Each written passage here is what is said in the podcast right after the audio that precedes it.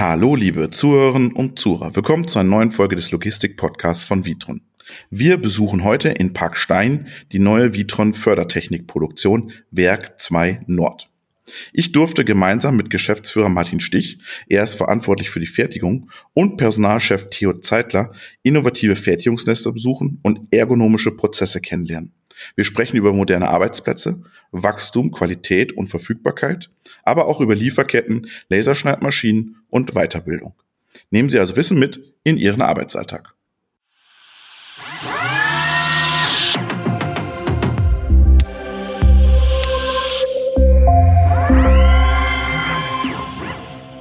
So, mir gegenüber sitzt jetzt Martin Stich. Hallo Martin. Hallo Weber, hallo liebe Podcast-Zuhörer. Ähm, alles hat ja angefangen bei Vitron in einer Dreizimmerwohnung in Weiden. Äh, Dreizimmerwohnung, was sind das? 75 Quadratmeter, vielleicht damals 71, vielleicht nur 60 Quadratmeter. Heute liegen wir bei über 200.000 Quadratmetern Produktionsfläche hier in Parkstein in Deutschland. Jetzt 2021 120.000 Quadratmeter nochmal dazugekommen. Was passiert in diesem neuen Werk 2 Nord? Ja, also äh, wie Sie schon richtig gesagt haben, wir sind natürlich, was das Wachstum betrifft, exorbitant gestiegen. Wenn man mal die Historie so äh, sieht, Vitron hat jetzt das 50-jährige Jubiläum mhm. gehabt und innerhalb von 48 Jahren haben wir praktisch die äh, Firmenfläche von null auf oder von 75, 75 Quadratmeter ja. auf äh, 100.000 Quadratmeter erweitert. Dazu haben wir 48 Jahre gebraucht und in den letzten drei Jahren haben wir das nochmal um 120.000 Quadratmeter erhöht, ja, und liegen jetzt insgesamt äh, exakt gesagt auf 220.000 Quadratmeter äh, Firmenfläche, ja. Also da sieht man schon mal von der Historie, wie dieser Sprung jetzt in den letzten drei Jahren sich nochmal entwickelt hat. Fast äh, mehr als das Doppelte, das wir in 48 Jahren aufgebaut haben, haben wir jetzt in den letzten drei Jahren nochmal erweitert. Was macht ihr denn da auf der neuen Fläche? Im Wesentlichen, also der größte Teil dieser Fläche, der ist Produktionsfläche. Das heißt Produktion, wo wir unsere Förderanlagen produzieren. Dann gibt es natürlich auch noch... Ihr baut die alle selber, ne? Fertigungstiefe, Förderanlage, ihr kriegt den Stahl, ihr macht Biege, Schweißprozesse, alles selber. Korrekt. Wir haben also sehr, sehr hohe Wertschöpfung an, mhm. an den Teilen. Wobei richtigerweise Motoren oder, oder Rollen, die kaufen wir natürlich zu, weil äh, das macht keinen Sinn, hier da eigene Fertigungstechnologien aufzubauen.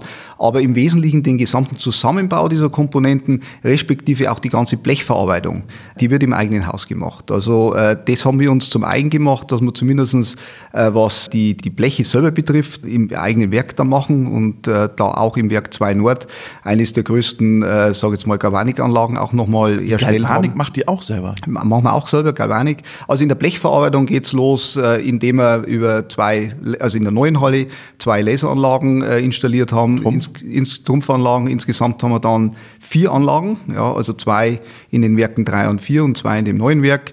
Insgesamt vier Laserschneidmaschinen, die im 24-Stunden-Betrieb äh, arbeiten. Und äh, danach werden die Teile gekantet, äh, teilweise dann noch geschweißt und es geht dann alles durch die Galvanik. Wir lackieren nicht selber, sondern wir galvanisieren, weil wir dort eben nochmal einen höheren Anspruch an die Teile haben, wie es zum Beispiel beim Lackieren ist. Um bloß eine Zahl zu nennen, mit diesen neuen Anlagen machen wir im Jahr über zwei Millionen beziehungsweise die Erweiterung der Anlage ist dann auf drei Millionen, drei Millionen Teile, die wir jetzt aus den eigenen äh, vier Wänden produzieren. Drei Millionen Teile? Drei Millionen Was Teile. Was habt ihr denn für, für einen Vorlauf da an Projekten? Das sind ja, das geht ja dann über mehrere Jahre, oder? Der normale Forecast, den wir haben, der liegt zwischen ein und zwei Jahren, mhm. wo wir gesicherte Aufträge im Haus haben. Das hilft uns natürlich mhm. auch, dass wir äh, gerade in dem Bereich der Vorproduktion natürlich schon im Vorfeld äh, Materialien äh, produzieren können. Bei uns ist es so, dass wir unterscheiden, äh, haben wir Materialien, die wir auftragsspezifisch fertigen oder haben wir Materialien, die wir im Forecast fertigen. Äh, und desto mehr Projekte du natürlich in dem Vorlauf hast, desto mehr Volumen hast du auch äh, an Teilen, die du schon im, im Vorfeld produzieren kannst. Jetzt ist Vitron natürlich in einer komfortablen Situation. Ne? Jeder hat Lieferkettenprobleme. Wenn du so eine Fertigungstiefe hast, dann bist du, klar bist du beeinflusst, weil Motoren, Steuerungstechnologie kauft Vitron auch zu, aber sonst bist du eher entspannt in der Situation jetzt, oder? Äh, ja und nein. Natürlich äh, müssen wir natürlich auf die Beschaffung schauen. Die Zeiten sind sehr, sehr anstrengend. Ja, wir müssen natürlich versuchen, äh, sage ich mal, die Lieferketten aufrechtzuerhalten. Aber gerade das ist ja ein Vorteil, dass wir sehr viel vorfertigen und das geht an, an zwei Stellen. Wir haben an der einen Seite, an der Beschaffungsseite, haben wir natürlich durch den Vorlauf die Möglichkeit, frühzeitig Teile zu beschaffen oder halt selbst zu fertigen. Mhm. Und auf der anderen Seite sind wir auch, was die Projekte betrifft, äh, gewissermaßen in dem Vorlauf. Das heißt, auch Fertigprodukte werden bei uns nochmal zwischengelagert, bevor sie dann letztlich zu dem Kunden gehen und auf der Baustelle verbaut werden. Und beide Mittel helfen uns natürlich ein bisschen entspannter zu sein, was das Thema Beschaffung betrifft, indem wir da eben genug Bestände momentan im Haus haben, um jetzt nicht gleich, äh, wenn, wenn die ersten äh, Versorgungsengpässe auf uns zukommen, kundenspezifisch sofort in den Engpass zu geraten. Wenn man so eine große Fertigungstiefe hat, dann ist es ja auch ein Riesenvorteil für den Kunden, weil ihr habt ja eine irrsinnige Verfügbarkeit auch der Anlagen. Das ist, das steht im Mittelpunkt, ja. Also Lebensdauer und Verfügbarkeit ist für uns der entscheidende Faktor. Äh, wir denken dann jetzt so wie klassische äh, Firmen, die sagen, okay, ich schaffe ein Produkt und dann schaue ich, dass ich über die Gewährleistung komme mhm. und dann wird schon irgendwo laufen. Ja, manche denken sogar ganz anders und sagen, äh, hoffentlich geht viel kaputt nach der Gewährleistung, dann kann ich wieder viel After verkaufen. Sales, ja, genau. genau. Bei uns ist die Denke komplett unterschiedlich, weil ja unsere Kunden typischerweise, die im Handel sind, von uns ja den Service abverlangen. Und, genau, ihr seid euer eigener Kunde. Wir ja. sind letztlich unser eigener Kunde, beziehungsweise ja mit den Vereinbarungen mit mhm. dem Kunden. Da geht es oft nicht um reine Leute, sondern geht es um, um, um, um Themen der Verfügbarkeit. Ja. ja. Was kannst du mir gewährleisten in den nächsten 10, 15 Jahren, mhm. was die Verfügbarkeit betrifft? Verfügbar, Verfügbarkeit heißt dann für einen Kunden 365 Tage, 24 Stunden oder wie, wie seid ihr da aufgestellt? Ja, also äh, die Anlagen, die wir produzieren, die laufen eigentlich rund um die mhm. Uhr, kann man sagen. Ja, äh, gerade in, in Amerika, wo es natürlich nochmal äh, das Thema Zeitverschiebung hast, wo es nochmal größere Ansätze an das Thema, äh, dass keine, keine, keine Pausen in diesen mhm. Anlagen sind, muss man eigentlich davon ausgehen, dass die meisten unserer Anlagen 24 Stunden, sieben Tage rund um die Uhr laufen. Ja. Du musst sogar versuchen, irgendwelche Zeitfenster zu finden, mhm. wo du da mal eine Wartung durchführst. Und da in Amerika, da hast du vielleicht ein paar Tage dann zu Weihnachten noch, aber ansonsten läuft das rund um die Uhr durch. Und wenn unsere Anlagen natürlich dann eine Lebensdauer haben ja, und äh, eine entsprechende sage jetzt mal, äh, Qualität haben, dann wirkt sich das natürlich auch wieder in unseren On-Site-Teams aus, ja, mhm. weil dort dann weniger Aufwand entsteht, um diese Anlagen am Laufen zu halten. Das heißt, der Martin Stich und sein Team sorgen für eine gute Marge im On-Site-Team. Äh, das gebe ich gerne mal so weiter an die Kollegen, ja. Das, das Tolle finde ich ja daran, ihr habt ja auch einen direkten Feedback-Kanal über eure On-Site-Teams. Also ihr baut ja gute Maschinen und ihr müsst ja auch gute Maschinen bauen, weil am Ende ja auch eure On-Site-Teams mit diesen Maschinen wieder arbeiten sollen. Und habt da einen, einen geschlossenen äh, Feedback-Kanal immer wieder zu dem On-Site-Team. Wie wichtig ist immer dieser Feedback-Kanal von den On-Site-Teams? Das ist eigentlich das, was uns immer weiter treibt. Ja. Also unser größter, ich sage mal nicht negativ gesehen, mhm. Kritiker ist natürlich das On-Site-Teams, mhm. weil die mit allen Problemen, mit allen Themen, die dann im, im Lifetime entstehen, während der Zeit entstehen, uns natürlich konfrontieren. Also wir haben im eigenen Haus praktisch sozusagen die eigenen Kritiker, mhm. äh, weil äh, die ganzen Themen, die dann später in der Anlage entstehen, natürlich äh, sofort bei uns angesprochen werden. Und äh, durch das, dass es natürlich die eigene Mannschaft ist, natürlich äh, sofort auch versucht wird äh, zu beseitigen. Ja. Das geht über, über Lebensdauer, über Verfügbarkeit, das geht aber auch über, über Wartung. Ja. Also wenn, wenn der Service zu uns kommt und sagt, bestimmte Antriebe oder bestimmte Elemente sind schlecht wartbar, mhm. dann äh, ändern wir auch die Konstruktion in, in dem Sinne, dass wir äh, die Zugänglichkeit zum Beispiel zu gewissen Elementen verbessern, damit später auch über diese Wartungstruppe schneller und effektiver dann auch gewisse Störungen oder Wartungen durchgeführt werden müssen. Und dieser Feedback-Kanal, das ist ein permanentes Challenge. Da gibt es eine, eine Schnittstelle zwischen der Konstruktion und den On-Site-Teams. Das funktioniert gut. Ja, und äh, damit äh, laufen wir permanent in Technologien, in Innovationen rein, wo wir unsere Produkte verändern. Und Sie sind auch Innovationstreiber dann. Die sind Innovationstreiber an, an bestehenden Produkten mhm. natürlich. Du hast das eine, dass du ein Produkt am Markt hast oder auf den Projekten hast, die dann immer gechallenged werden mhm. durch unsere On-Sites-Teams. Auf der anderen Seite hast du natürlich den Vertrieb, ja, äh, um den äh, Herrn Winkler herum, der natürlich sich auch immer neue Ideen einfallen lässt, ja. Und äh, das ist natürlich der zweite Treiber, der neue Produkte sozusagen äh, ins, ins Leben äh, ruft, die dann äh, neu konstruiert werden, äh, getestet werden, wo der Kunde dann als Prototypen das erste Mal kriegt. Und dann läuft natürlich äh, solche Technologien wieder in den Service rein, der dann über die Lebensdauer wieder das Feedback zu uns gibt, diese Produkte permanent äh, abzudaten und äh, zu verbessern. Ich bin gestern durch die Produktion gegangen und das sieht ja gar nicht nach Produktion aus. Also das riecht nach Holz. Metallverarbeitung habe ich mir mal ganz anders vorgestellt. Ihr habt eine Holzbauweise, es ist extrem lichtdurchflutet. Ist das die Vitron-Philosophie, auch diese Arbeitsplätze anders zu gestalten? Absolut. Den Anspruch, den wir eigentlich äh, oder den unsere Kunden an uns stellen, ja, diesen Anspruch, den wollen wir natürlich in der eigenen Fertigung auch so verkörpern. Ja.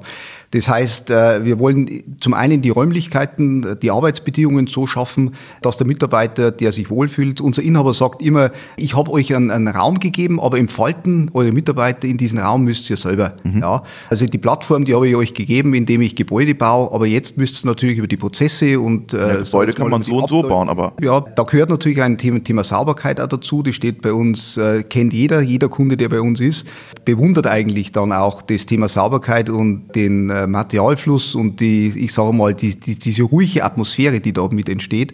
diesen Anspruch, den wir halt in dieser Fertigung haben, der ist sehr wichtig. Viele Kunden sagen, wir sind, wir haben eher eine Manufaktur wie eine Fertigung. Und das zeigt halt einfach das Thema Qualität. Ja, äh, wenn ich heute einen geordneten, sauberen Prozess habe, wenn ich äh, eine aufgeräumte Atmosphäre habe, dann ist das halt die Basis für die Qualität, die ich dann auch letztlich liefern das Produktionsprinzip, das Vitron verfolgt, ist ja diese Nestfertigung. Ähm, können Sie mal erklären, was das bedeutet, Nestfertigung? Ja, Nestfertigung äh, ist bei uns so, dass in einem Nest, das ist äh, beschrieben in, einer, in einem Arbeitsbereich, mhm. wird immer eine Produktgruppe gefertigt. Zum Beispiel ein Kettenförderer. Mhm. Der Kettenförderer kann natürlich in verschiedenen Varianzen dort gefertigt werden, unterschiedliche Längen, unterschiedliche Breiten. Aber in dieser Fläche wird immer nur ein Fertigungs Modul sozusagen in dem Nest. In, dem, in diesem Nest, ja. Und äh, der Vorteil ist, dass das Material, das zu dieser Gruppe gehört, sich permanent in diesem Nest befindet, ja. Damit erzeugen wir einen sehr geordneten Nachschub. Mhm, ja, also wir nennen ein Kanban-System. Ja, das heißt, äh, wenn eine Palette oder ein Behälter leer wird, dann wird der über die automatischen Systeme nachgeordert. Aber ich habe nicht den Anspruch, dass ich ständig dieses Nest umorganisieren kann. Das heißt, es ist ein sehr statisches Nest. Die Mitarbeiter arbeiten in diesem Nest und äh, wenn der Auftrag... Wie viele sind das? Vier, fünf? Oder was? Das geht bis zu äh, 10, 20 Mitarbeitern, je nachdem, wie groß mhm. äh, oder wie... Äh, wie aufwendig? Genau dieser, dieser Prozess ist. Wenn, diese, wenn dieser Auftrag, dieser Kundenauftrag dann abgearbeitet ist, zum Beispiel ich produziere 20 von diesen Förderern, mhm. dann gehen diese Mitarbeiter in das nächste Nest. Ja. Ah, die Mitarbeiter bleiben nicht an der Stelle, sondern gehen woanders hin. Die gehen dann in das andere Nest. Das Warum? heißt, äh, ich habe 50, also insgesamt gesehen haben wir 50 verschiedene Fertigungsnester. Das sind diese 50 Produktgruppen. Mhm. Und äh, in diesen ganzen Produktgruppen arbeiten aber nicht überall in diesen Nestern die Mitarbeiter, sondern die wandern von einer Insel zur anderen. Und das gibt uns natürlich eine extreme Flexibilität an der Reihenfolge dieser Förderer, die wir zusammenbauen. Ja. Also ich kann jetzt äh, am Montag, sage ich jetzt mal, den, den Förderer Typ 1 bauen und am Dienstag, in dem die Mitarbeiter in das andere, andere Nest gehen, kann ich den anderen Förderer bauen, ohne dass ich bei einer statischen Fläche dieses Nest wieder komplett reorganisieren müsste. Das heißt, die Mitarbeiter können alle Produkte bauen. Ich, viele Produkte, ja. Es gibt natürlich äh, Mitarbeitergruppen, Spezialisten. Spezialisten, Mitarbeitergruppen, die können dann in fünf, sechs, sieben verschiedene Nester wandern. Aber es ist nicht so, dass jeder Mitarbeiter natürlich alles machen kann. Es gibt schon Spezialisten oder es gibt schon Mitarbeitergruppen, die in bestimmten Bereichen oder Inseln dann arbeiten können. Das heißt, wir haben keine Fließbandfertigung, sondern wie Sie gesagt haben, Manufaktur. Äh, das heißt, die Arbeit ist auch nicht so jetzt äh, verzeihen mir das bitte die Fließbandfertiger, nicht so stupide, wie wir es aus anderen Industrieprozessen kennen. Ja, die, die Arbeitsweise ist natürlich sehr sage jetzt mal, ergonomisch auch gestaltet. Ja, die Mitarbeiter haben sehr vielfältig, ja. Mhm. vielfältige äh, Aufgaben in dem Zusammenhang. Wir legen natürlich auch viel Wert an, an Ergonomie, weil das ja auch ein Anspruch ist, äh, das der Kunde an uns legt. Ja, also die Ergonomie steht immer bei unseren Logistikanlagen natürlich an oberster Stelle. Deswegen wollen wir diese Werte, diese Philosophie natürlich auch in der eigenen Produktion unseren Mitarbeitern vermitteln. Und so ist die Ergonomie, sage ich jetzt mal, an den Arbeitsplätzen äh, relativ hochgestellt. Kein, also ich habe gestern gesehen, wenig künstliches Licht viel Tageslicht auch. Total ungewöhnlich für eine industrielle Produktion, finde ich. Tageslicht. Mhm. Äh, wir haben äh, Kräne, Handhabungshilfen, dass die Mitarbeiter nicht schwer heben müssen. Wir haben automatische Versorgung. Ja, jetzt gerade in dem Werk 2 äh, Nord, in der Erweiterung, werden die Materialflussströme zentral von dem automatischen Lager über Senkrechtförderer und Aufzüge dann in die Produktion gebracht. Und wie gesagt, über dieses Kanban-Prinzip, das wir noch haben, haben wir eben nicht die Problematik, dass wir ständig Materialien umräumen müssen, sondern wenn diese Materialien sich dann einmal in einem solchen Nest befinden, dann bleiben die dort auch stehen stehen äh, und müssen jetzt ständig äh, neu reorganisiert werden. Das heißt, äh, diese ganzen Prozesse bedeuten natürlich auch diese Ergonomie, die da damit entsteht. Das heißt, der Mitarbeiter hat hier ein sehr freundliches Umfeld, in dem er arbeiten kann. Jetzt habe ich noch eine Frage und zwar würde mich interessieren, ihr macht ja auch eine, eine Schaltschrankfertigung im Werk 2 ja. Nord. Und jetzt hören wir oft in den Medien überall, äh, Schaltschränke gehören der Vergangenheit an. Wir machen Automatisierung direkt an der Anlage, schaltschranklose Automatisierung. Was kommt da auf die Industrie zu? Naja, wir denken natürlich schon äh, darüber nach, dass wir, äh, sage jetzt mal, die, die, ganze Elektronik optimieren. Ja. Schaltschränke ist natürlich ein großes, gro gro Riesenschaltschränke bei euch, ja? großer großer Betreib. Aber in den Schaltschränken sind natürlich verschiedene Steuerungselemente, mhm. Regelelemente. Aber all diese Elemente werden natürlich auch kleiner, ja, äh, effektiver. Und äh, wo, dass wir natürlich sehr viel daran arbeiten, das ist an der gesamten Verkabelungstechnik. Vielleicht da auch nochmal ein, ein Sprungzug in die, in die Fertigung. Wir fertigen ja nicht nur Mechanikkomponenten Komponenten, sondern wir verkabeln oder installieren diese ganzen Komponenten auch. Ja, das ist ja ein Vorteil. Plug-and-Play an der Baustelle. Genau, wir haben eigentlich die ganze Verkabelung schon vor Ort. Also früher ist es ja so gemacht worden, dass die Mechanik auf der Baustelle installiert worden und dann sind externe Subfirmen gekommen und haben vor Ort verkabelt, was natürlich sehr aufwendig und fehlerträchtig ist. Wir haben das jetzt so eingeführt und da haben wir eben die Möglichkeit, äh, indem wir das gesamte Portfolio anbieten als Generalunternehmer, dass wir diese Verkabelungstechnik gleich in der eigentlichen Fertigung machen. Also wir produzieren die Anlagen mechanisch und installieren die elektrisch mhm. und testen diese Anlagen gleich. Und dort haben wir, jetzt zurückzukommen wieder an das Thema äh, Schaltschränke und Verkabelungstechnik, auch äh, neue Technologien eingeführt über Bussysteme, ähnliche Dinge, damit diese, diese Kabelvielfalt ja, äh, stark reduziert ist. Ja. Wo wir früher vielleicht jeden Sensor, jeden Antrieb mit einem separaten Kabel versorgt haben, gehen wir heute eher über Bussysteme, die diese. Elektronik steuern. Äh, Plug and Play, wie schon angesprochen, wir setzen dann diese Förderer vor Ort aneinander. IO-Link ist das ein stecken Thema? die zusammen, bitte? IO-Link? Äh, ist natürlich auch mhm. ein, ein, Thema in dem Zusammenhang, aber dieser ganze Prozess zwischen Mechanik und Elektrik, da achten wir natürlich schon drauf, dass äh, auch was die ganzen äh, Größen und Vielfalt und wie gesagt bei den, bei den Kabeln, da ist natürlich sehr viel Gewicht dabei, dass wir das reduzieren und über Bussysteme, über Stecksysteme da alles wesentlich reduzieren. Ja. Und mich würde jetzt mal als Sie als Anwender sehen, fragen, wie sehen Sie das? Kommen wir da in eine schaltschranklose Welt rein oder wird es immer Schaltschränke geben? Naja, äh, es wird sich immer weiter reduzieren, ja. Ob die Zukunft irgendwann Schaltschrank groß ist, ja. Also wir sprechen über, über das Thema äh, Bluetooth oder, oder, oder WLAN äh, zu äh, agieren, indem man eben Sensoriken oder Aktoren dann äh, nicht mehr über, über Kabel verbindet, sondern über solche Systeme. Aber man merkt halt einfach, du bist auf der einen Seite halt in eine Technologie, die industrietauglich sein muss. Mhm. Und da muss man natürlich aufpassen, dass bei solchen Anlagen, die wir haben, wo wir tausende von Antrieben und, und Sensoriken in so einer Anlage haben, nicht auf eine Technik setzen wie WLAN oder Bluetooth, die einfach die Verfügbarkeit und äh, letztlich auch dann die Lebensdauer nicht bringen. Ja. Also du bist halt in einer harten Industrieumgebung unterwegs und da ist es oft besser, auf klassische Systeme noch zu setzen, wie jetzt zu schnell in moderne Systeme reinzugehen gehen und dann äh, letztlich sehr viele Probleme auf den Baustellen generierst. Ja, ich wollte mal fragen, weil Beckhoff zum Beispiel, Moore, die stellen ja schon die ersten sozusagen auch industrietauglichen Schaltschrank-Alternativen dar. Ja, ja, die Technologien verfolgen wir natürlich alles mit, aber wie gesagt, von, ja. von der Einstellung her äh, sind wir eher derjenige, der sagt, lass uns das benutzen, wo momentan robust und wo äh, von der Lebensdauer und von der Verfügbarkeit her uns den meisten Vorteil bringt, bevor wir jetzt auf, zu schnell auf Technologien setzen. Aber die Reise wird irgendwo in die Richtung gehen und wenn das für uns akzeptabel ist, dass wir damit die Verfügbarkeit unserer Anlagen sicherstellen können, dann werden wir auf diese Technologien setzen. Und wir arbeiten sehr eng natürlich mit unseren äh, Lieferanten zusammen. Das Volumen, das wir äh, dort äh, einkaufen, ist groß genug, damit wir auch technologisch mit denen zusammenarbeiten. Also alles, was Motoren betrifft, mhm. was Reglertechnik betrifft, ja, was Sensorik betrifft, da sind wir sehr eng mit den Herstellern in Verbindung und sind mit denen auch in einem permanenten Challenge, in einem Austausch. Wie können wir Treibt hier... Ihr die auch?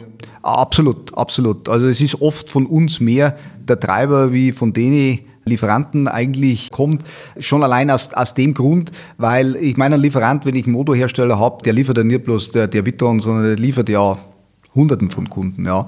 Da, da musst du natürlich als, als Lieferant schon Druck ausüben, damit du deine eigenen Themen eigentlich anbringst bei diesem Kunden.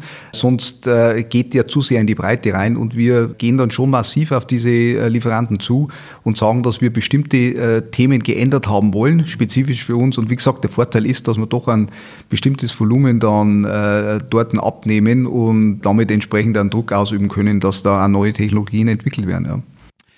Jetzt haben wir gerade ganz viel über das Innere gesprochen von der Produktion von Vitron. Wenn man nach Parkstein fährt, dann sieht man Vitron gar nicht. Also dann sieht man die Holzhallen, aber sie pflegen sich total gut in das Landschaftsbild ein.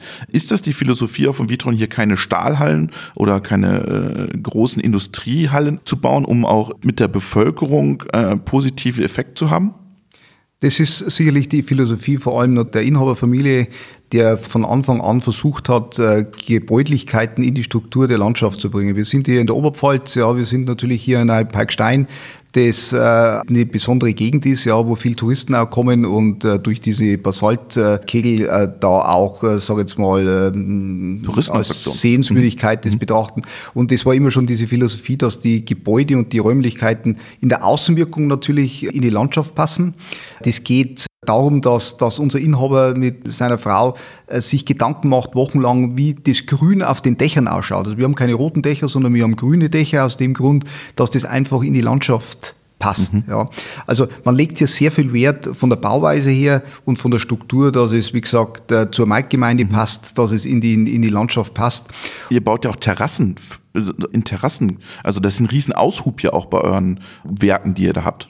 Gerade im Werk 2 Nord hat man versucht, natürlich die Grundfläche, die bebaute Fläche möglichst klein zu halten. Mhm. Dieses äh, Gebäude ist ja so aufgebaut, dass wir hier dreistöckig sind. Mhm. Das heißt, der Logistikteil, der elf Meter äh, hoch ist, das ist also die gesamte automatische Lagersysteme, die sind in die Erde sozusagen eingebaut und auf diese Halle herauf hat man dann noch zwei Produktionsstockwerke mhm. gemacht. Das ist auch wieder so ein Ansatz, dass ich sage, ich versuche nicht unendliche Fläche zu verbauen, sondern ich versuche wenig, wenig Fläche zu benutzen und die effektiv letztlich als Baukörper dann äh, in Industriefläche umzuwandeln. Es ist ja auch ein Qualitätsmerkmal dann für ein Logistikzentrum kann der Kunde sofort sehen, der Vitron kriegt auf eine kleine Fläche richtig viel drauf. Ja, und das ist etwas, was wir auch den Kunden verkaufen. Ja, gerade im Bereich des Handels äh, sind ja diese Industrieanlagen äh, meistens von der Fläche her relativ groß und Baufläche in Deutschland zu kriegen ist natürlich auch immer, immer ein Problem. Deswegen ist auch eines unserer Logistikphilosophien Bau in die Höhe versuche möglichst kleine Grundfläche zu verwenden. Damit äh, ist die Investition in die, in die, Fläche und dieses Gebäude äh, geringer und versucht die Logistik in die Höhe zu bauen. Mhm. Und das, was wir eigentlich bei dem Kunden immer als Ansatz bringen, als Vorteil, den verwenden wir natürlich auch, wenn wir über die eigene Produktion legen. Und so ist das Werk 2 Nord auch entstanden, dass man sagt, wenig Grundfläche und viel Produktionsfläche in die Höhe zu, zu entwickeln.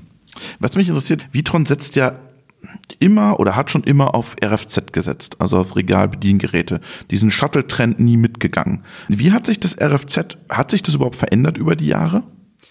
Es ändert sich permanent, ja, nicht nur im, mechanischen Bereich. Wir versuchen natürlich das Element an sich immer leistungsfähiger zu machen, was Geschwindigkeiten, Beschleunigungen betrifft unter Einhaltung natürlich der Lebensdauer und der mhm. Verfügbarkeit. Das darfst du nicht vernachlässigen, weil du musst natürlich, wenn du ein Gerät schneller magst, die Lebensdauer auch im Hintergrund halten. Ist es noch das Thema, noch schneller zu werden? Ist das überhaupt die Herausforderung? Ja, schneller werden ist ja immer ein, ein positiver Ansatz, mhm. natürlich bei wenig äh, erhöhten Kosten. Es nützt natürlich nichts, wenn ich doppelt so schnell bin mhm. und das kostet dann doppelt so viel, sondern man muss natürlich versuchen, schon äh, wirtschaftlich zu mhm. denken. Aber die entscheidende Thematik bei uns ist eigentlich, dass wir versuchen, nicht reine Mechanik zu produzieren, sondern schon diese Anlagen auch über die Thematik Rechner und Steuerungstechnik so intelligent zu machen, damit ich mehr Leistung über diese Elemente schaffe. Ja. Mhm. Da geht es zum Beispiel über doppeltive Lagerung, wie ich einsortiere, wie ich gewisse äh, Philosophien mache bei, der, bei den Einlagerungen, dass ich einfach mit der installierten Leistung des Geräts eine erhöhte Leistung an Output, was Behälter oder Paletten betrifft, erreichen. Und in eurem neuen Werk, da steht ja schon ein Paletten-RFZ. Kommt das auch zum Kunden? Ja, das ist der Prototyp äh, unserer neuen Produktfamilie. Paletten RFZ äh, haben wir seit einem halben Jahr soweit konstruktiv fertig, dass wir jetzt auch dieses Gerät verkaufen bei konkreten Kunden. Und den Prototypen für dieses Projekt haben wir im Werk 2 Nord gleich mit aufgebaut. Das hat zeitlich sehr gut gepasst. Insofern haben wir dort in der Anlage drei Geräte gleich mit installiert und die laufen seit, seit einem guten äh, Jahr und dort kriegen wir schon die ersten Erkenntnisse oder haben die ersten Erkenntnisse gekriegt, weil wir sind mittlerweile schon bei zwei, drei Kunden auch live vor Ort. Jetzt habt ihr ganz viele neue Projekte gewonnen. Jede Woche gibt's vom, vom Herrn Schwarz aus der Presseabteilung eine neue Pressemitteilung, neues Projekt, neues Projekt, neues Projekt. Das, ihr müsst ja einen unendlichen Schichtbetrieb hier fahren. Äh, wir fahren Einschichtbetrieb, ja. Na, wo, Einschicht Einschichtbetrieb, ja, bis auf diese Blechverarbeitung, wo ich vorhin gesagt habe, da haben wie, wir. Wie schafft ihr denn diesen Durchsatz dann?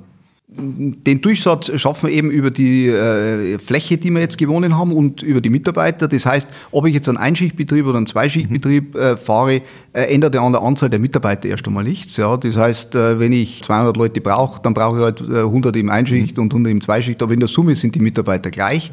Aber die Produktionsfläche, die muss ich natürlich haben, indem ich letztlich in einer Schicht auch dann das Volumen abwickle. Und das war ja auch eines mit dieser Gründe, warum, dass wir auch in die Erweiterung von dem Werk 2 Nord gegangen sind, weil wir schon festgestellt haben, dass wir mit den alten Räumlichkeiten dann teilweise in die zwei Schichten gemusst haben, um einfach das mhm. Volumen durchzubringen.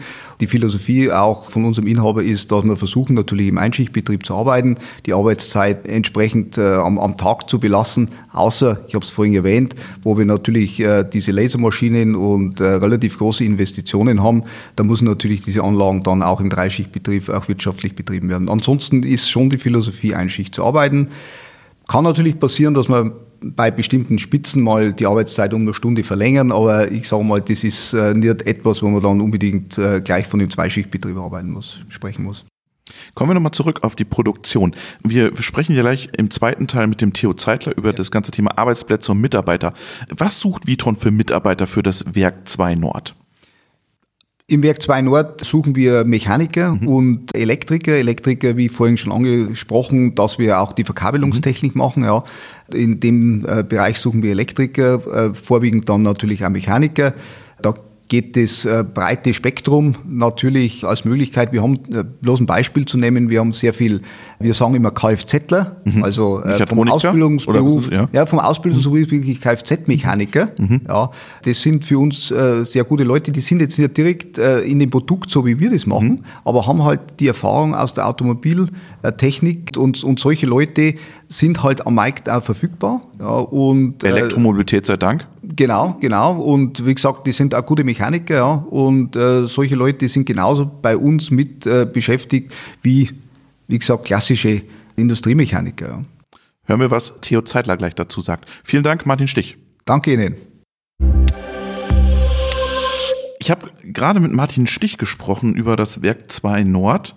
Mir ist damals ja aufgefallen, total hell und es riecht nach Holz. Wird es immer wichtiger aus Sicht des Personalers, dass Arbeitsplätze sich auch neu gestalten müssen, dass sie besser zum Menschen passen? Ja, absolut. Arbeitsergonomie, glaube ich, ist der Dreh- und Angelpunkt.